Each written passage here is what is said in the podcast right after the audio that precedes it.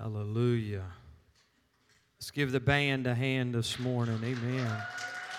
Praise the Lord. Hallelujah. How many you ready for springtime? Amen. How many tired of cold weather and cold one day and warm the next and ready for ready for spring? Spring's right around the corner, isn't it? Amen. Don't remember Easter is close. Praise the Lord. Amen. Hallelujah. Thank you everyone for being here this morning. We just thank the Lord for the presence of the Lord this morning. Exodus chapter 30 and verse 23 through uh, 30. I'm going to um, be speaking just for a few minutes before we go. And how many ready to eat? How many ready to eat? Well, hold it because we got just a few more minutes. Amen. Amen. Uh, I want to speak this morning just for a few minutes on uh, the fresh oil of the anointing. The fresh oil of the anointing.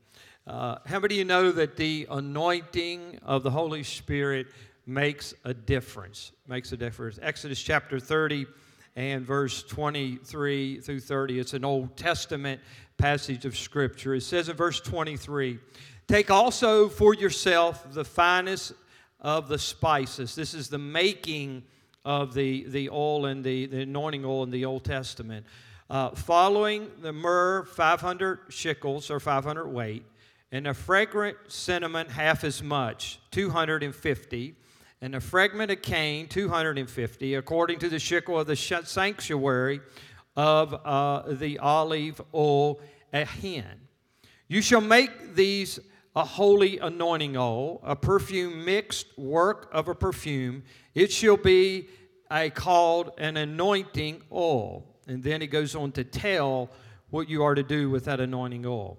With it, you shall anoint the tent of the meeting around the ark of the testament, uh, testimony, and the table of all its utensils, and the lampstand, its utensils, and the altar of the incense, and the altar of the burnt offering, and all its utensils, and the laver of its stand. You shall also consecrate them that they may be most holy.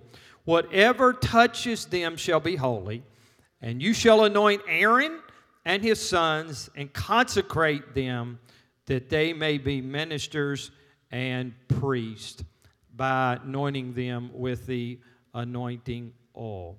When we talk about the anointing and when we talk about the anointing oil, we're talking about the Holy Spirit, the third person of the Trinity.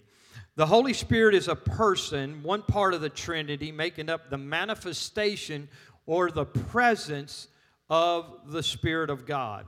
The anointing can be one of the three things. In the, in the physical act, to anoint someone is to pour oil over them, which is usually, usually symbolic. Second, the meaning for an anointing is to act of the Holy Spirit being infilled inside with the anointing of the Holy Spirit. Thirdly, the meaning for the anointing enables them to do supernatural things that they're being empowered to walk out their service or their calling unto the Lord. The anointing equips one for the task is probably a better way to do it. Uh, one that the Holy Spirit equips us for the task that God has called us to do in our life. Someone said it like this The anointing makes the difference in your life. There's a lot going on in the church arena today. We got the finest lights, we got the finest sound, we got the finest small groups, we got the finest conferences. We got the finest singing. We got the finest financial committees. But what we need is the anointing of the Holy Spirit. There is a difference between singing and anointed singing. There's a difference between preaching and anointed preaching. There's a difference in praying and anointed praying. There's a difference between a pastor and an anointed pastor. There's a difference between an evangelist and an anointed evangelist. There's a difference between a musician and an anointed musician. See, it's the anointing that gives us the quickening in our heart that makes the difference in what God has called us to do. First John chapter 2 in verse 20 puts it this way, but ye have an unction, but we have an unction, we have a quickening from the Holy Spirit. It's the anointing that quickens our spirit. It's the anointing that brings it to life. It's the anointing that puts life into it. You cannot get saved without the quickening of the Holy Spirit. How many of you here this morning that the Holy Spirit dealt with you and you give your heart to the Lord Jesus Christ? It was through that awakening of the anointing of the Holy Spirit that quickened you to go to that altar or to uh, get down beside your bed and give your heart and life to the Lord Jesus Christ. If you are a worshiper, you want to be anointed to lead people in worship. If you sang, you want to be anointed to sing. Meaning, you're not going to do it on your own. It's the anointing that's down inside that quickens us to operate in the gifting that God has given you and I. 1 Corinthians chapter 15 verse 45 puts it like this. The scripture tells us the first man Adam became a living person, but the last Adam, that is Christ, is a life-giving spirit, which means that the anointing has the power and the authority to give life unto you and I.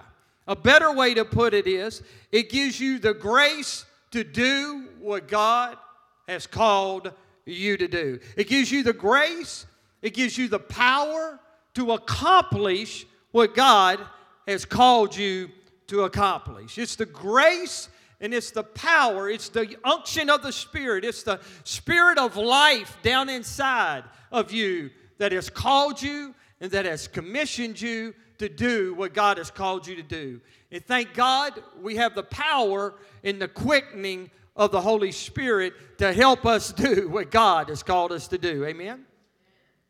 We need to be saturated, soaked, and waterlogged in the anointing. A, little dab will not do us anymore. Exodus chapter 30 and verse 24, as I read, according to the shekel of the sanctuary, a hin of olive oil. A hin of olive oil is about a gallon or 3.8 liters. What the writer is trying to communicate to you and I that we need to be saturated in the anointing of the Holy Spirit. We need to be soaked in the anointing of the Holy Spirit. We need to be waterlogged, so to speak, in the anointing of the Holy Spirit. Psalms chapter 133 puts it this way as David was speaking It is like the precious oil upon the head, running down on the beard, the beard of Aaron, running down on the edge of his garment. The idea was in that passage of Scripture that there was an abundant of oil, of the anointing oil that they anointed Aaron with, that it would run all the way down his head, all the way on his garment, and all the way down on the tassels of his robe. What the meaning was that they just didn't just anoint Aaron, they poured, they poured about six pints or a gallon of anointing oil on that priest or upon that prophet. Now, if I pull, uh, poured uh, uh, uh, six quarts, or if I poured a gallon of olive oil down your head, you would know it. And your family would know it. And your friends would know it. And you would really know it. The meaning is that they saturated and they anointed the priest in the Old Testament with that anointing oil, which tells you and I that we need the Holy Spirit in our life. And we need to be saturated in the Holy Spirit to help us walk out this life. How many will say with me, life gets a little crazy sometimes? Yeah, if you got teens, and I do, life, say mom and dad, gets a little crazy sometimes. Amen? It gets a little crazy sometimes. We need the anointing of the Holy Spirit just to deal with them. Amen? Uh, yeah, amen. Amen. Praise the Lord. So uh, the Bible says that um, the anointing oil ran down on Aaron's beard and all the way down his robe, meaning uh, once again that they uh, was he was saturated in the anointing of the Holy Spirit. November the 19th, just this past year, I walked in this church right after I let Marta off from school. And I had a I had a pain in my chest, as most of you know. And I thought, Lord, what's going on? And I waited a few minutes and waited a few minutes, and I said, Lord, am I having a heart attack? What's going on? And I called Tina, was the first person. I called the rescue squad, then I called Tina. In church, I'm talking about the quickening of the Holy Spirit. The Holy Spirit, Brother Dale, rose up inside of her, and I heard her take control of the situation that was going on. And she said, Devil, not today are you taking my husband. And she prayed in the power and the work of the Spirit. And I believe that I'm standing behind this pulpit this morning because of the anointing power of the Holy Spirit that resided in my wife at that moment, at that time. The Holy Spirit took over the quickening of the Spirit and took control of the situation at hand. And we need the power of the Holy Spirit in these last days, we're going to come against, come against the enemy like we've never come up against the enemy before. We're going to come up in these last days against the evil one like never before. We're going to come up in the last days against Satan and the powers of the enemy trying to destroy our marriages, trying to destroy our families, trying to destroy our children. It's trying to destroy our nation.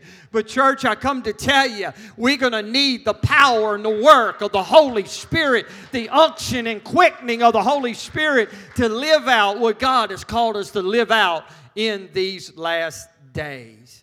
Joel chapter 2 and verse 28 put it like this And it shall come to pass afterwards that I will pour out my spirit, my anointing upon all flesh. God is saying that in these last days, how many of you believe that God is going to pour the Holy Spirit out on you and me and God's chosen people? Praise the Lord. In the last days, we're going to need to be saturated in the Holy Spirit. We're going to need to be soaked in the Holy Spirit. See, God wants us to have a fresh anointing. A fresh anointing. The, the writer in Exodus put it like this again God spoke to Moses, take the best spices 12 and a half pounds of liquid myrrh, half of it, six a quarter pounds of a fragrant cinnamon, and it goes a fragrant cane. And it says to mix it with olive oil and anoint the temple and anoint the utensils and anoint the table of showbread and anoint the, the tabernacle. It was the freshness of that oil. The writer's trying to communicate to you and I last year's touch of the Spirit is not going to do us for now.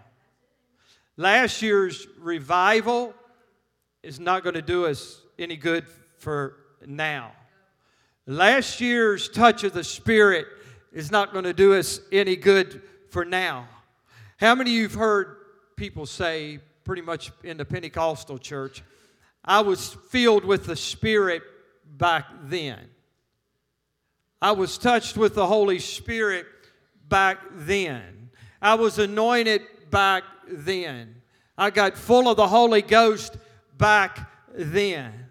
The last revival and the last move of the Spirit is not going to do us any good today. I need a fresh touch of God's Holy Spirit daily in my life to walk out the walk that I've got to walk with the Spirit of God and to live this Christian life that I cannot live on my own.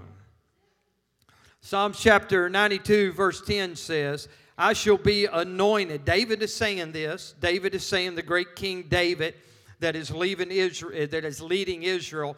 I shall be anointed with fresh oil. We're worrying more about the sweet smell of religion in our church than we are the fresh anointing oil. We're more, we're more worried about the, the sweet smell of just going to church or just back then or I'll do it my way. I'll walk it out my way. I'll try to take care of my marriage my way. I'll try to do it my way. How many of you've done it your way and it failed? Come on. But we need the moving of the Spirit in our life. No more doing it my way. No more religion in our church. No more, I think it's going to happen this way. We need a fresh anointing of the Holy Spirit to fall in our churches and fall in our midst. I want to see my family saved. I want to see other church people come to the Lord Jesus Christ. I want to see my community saved. And it's going to take the working and moving of the Holy Spirit to make that happen, church. Galatians chapter 3 and verse 3 puts it this way Are ye so foolish, having begun in the Spirit? Are you now made perfect in the flesh? The answer is no. It's your flesh that thinks it can take you the rest of the way in. It's your flesh that thinks you got it now. It's your flesh that thinks you got it to home plate now. It's your flesh that thinks that you can get by now. It's your flesh that thinks that through your Christian walk you can do it on your own. But Galatians chapter 3 says, Are you so foolish to have begun in the Spirit and not finish in the Spirit? I want to finish in the Spirit. Once what God once done in my life, I want Him to finish in my life, and it's going to take the moving and the work of the Holy Spirit to accomplish that in my life. Praise the Lord. John chapter 6 and verse 63 says, Jesus says, It is the Spirit that quickeneth the flesh profited nothing. The words that I speak unto you, they are spirit and they are life. I want, I have came to the point in my life, and I wrote this down in my notes the other day at my desk. I have come to the point in my life that I don't want to live without the anointing. I have come to a point in my life that I cannot live without the anointing. I have come to the point in my life that I refuse to live without the anointing of the Holy Spirit in my life. I need the Spirit of God every day operating in my life. We're going to need the anointing for the battle that the enemy brings up against our life. How many the, the, the enemies come against your life in the last week? Uh, the last couple days? The enemies come against you. The Bible says that the enemy comes to steal, kill, and destroy. The enemy comes to, to mess up your marriage. He comes to mess up your family. He comes to mess up your children. He comes to mess up your job. He comes to bring sickness in your body. He comes to do anything he can to destroy your life. We're going to need the Holy Spirit like never before in the last days to keep the enemy, look at your neighbor, off my back. I'm going to need the enemy 1 Samuel chapter 16 and verse 13 says, Then Samuel took the horn of oil and he anointed David in the midst of his brethren. And the Spirit of the Lord came upon David that day. The next chapter is the story of David going up against the giant. We're going to need the anointing to go up against the giants that we're facing in our life in the last days. We're going to need the anointing of the Holy Spirit to fight our battles for us. We cannot fight our battles on our own. We can't put our marriages back together. We can't put our, our children back together. We can't put education back together. And God knows we can't put this country back together. We're going to need the work of the Holy Spirit in our life. 1 Samuel chapter 17 in verse 38 through 40. We see where, where Saul tries to dress David in his own tunic, in his own armor. But as you know the story, David says, I can't fight Goliath in that armor. David said, I need my own armor. And David said, I have killed the lion and I've killed the bear. And what I need is my few stones and my slingshot and the power of the anointing of the Holy Spirit which represents I can't come back to what I was filled with back then. Other things won't work. Uh, a better sound, better lights, a better show on the platform won't work. What I need is the anointing of the Holy Spirit operating in my life. The enemy is afraid of you when you're anointing. Church, the enemy cannot stop you, hold you back, turn you around when you are anointed of the Holy Spirit. Luke chapter 4 and verse 18 says, And Jesus said, This is Jesus speaking, the Spirit of the Lord, He's upon me He's anointed me to proclaim good news to the poor. He has sent me to proclaim the freedom for the, from the prisoners, recover sight to the blind, and set the oppressed free. Jesus says, I've been anointed to cast out devils. I've been anointed to set the depressed and the oppressed free. I've been anointed to open up the blinded eyes. I've been anointed to heal the sick. If Jesus was upon the earth and needed the anointing, how much more do we need the anointing of the Holy Spirit? Spirit in our lives. To be anointed, it requires the process of sanctification in our life. Ecclesiastes chapter 9 and verse 8 says, Let your garments always be white. Say with me, always. And let your head lack no oil. Sanctification is always connected to the anointing. Sanctification, someone or something, it means, is to be set that that person or thing apart from the use for the intent by the designer. God wants us set apart from the world. God wants us to keep our lives holy unto the Lord clean before the Lord. Let your garments always be white, and let your head lack no oil.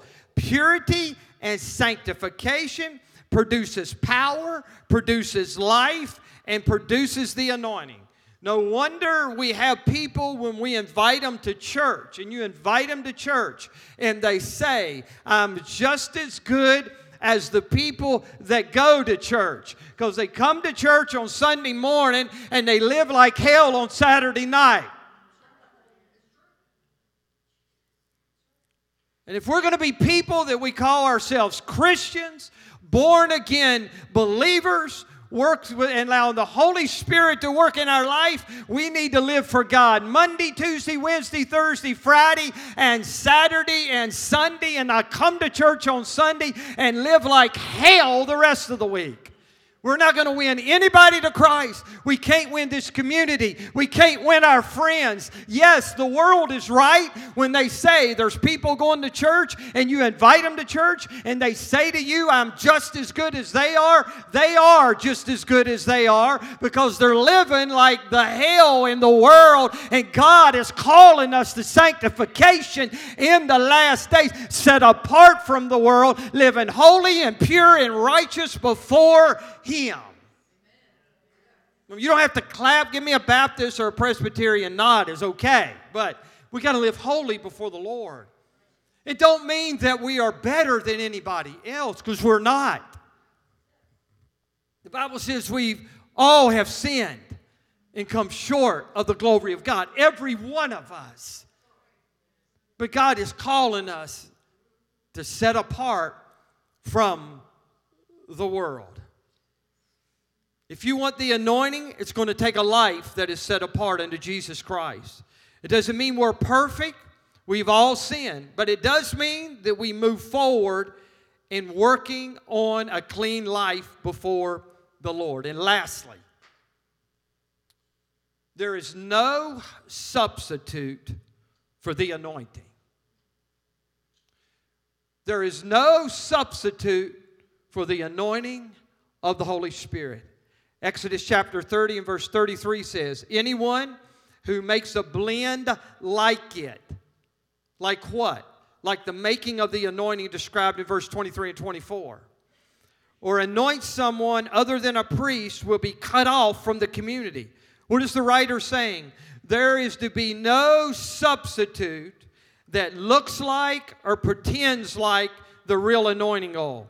We're living in a church age where we think we can substitute the anointing and get the same results. There's no substitute for the anointing of the Holy Spirit. We have tried more and we have tried more of everything in the last 10 years. We have tried this, we've tried that. We've communicated this, we've communicated that. We have bought this, we've designed that, we've thought of this, and we've thought of that, and we are still coming up empty because there is nothing in our life that works any greater than the anointing of the Holy Spirit operating in our life.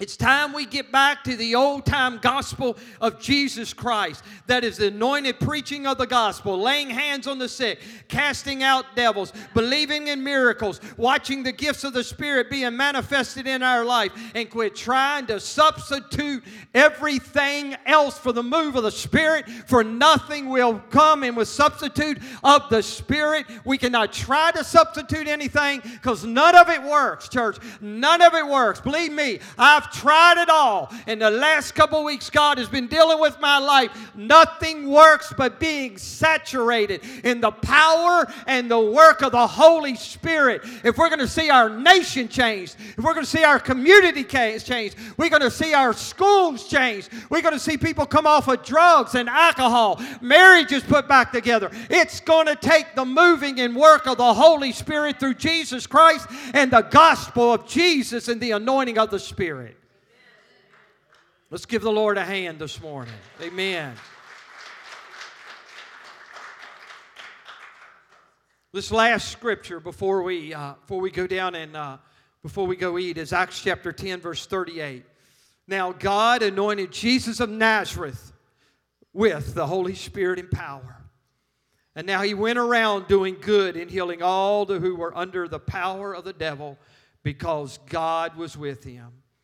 Jesus was walking around in the natural, just like you and I, filled with the anointing, praying for people.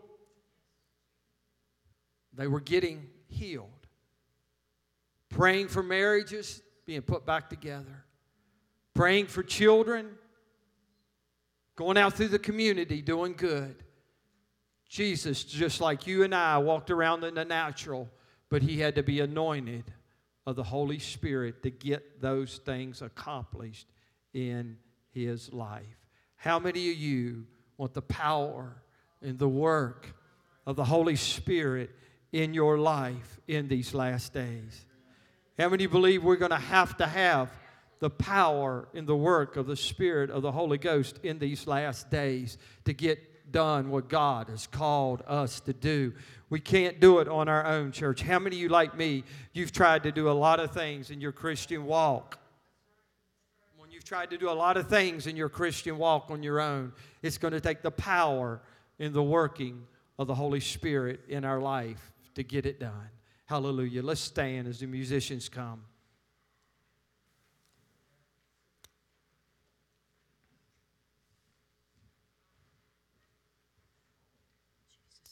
Praise the Lord. Every head bowed and every eye closed this morning. Praise the Lord. Father, we need you this morning.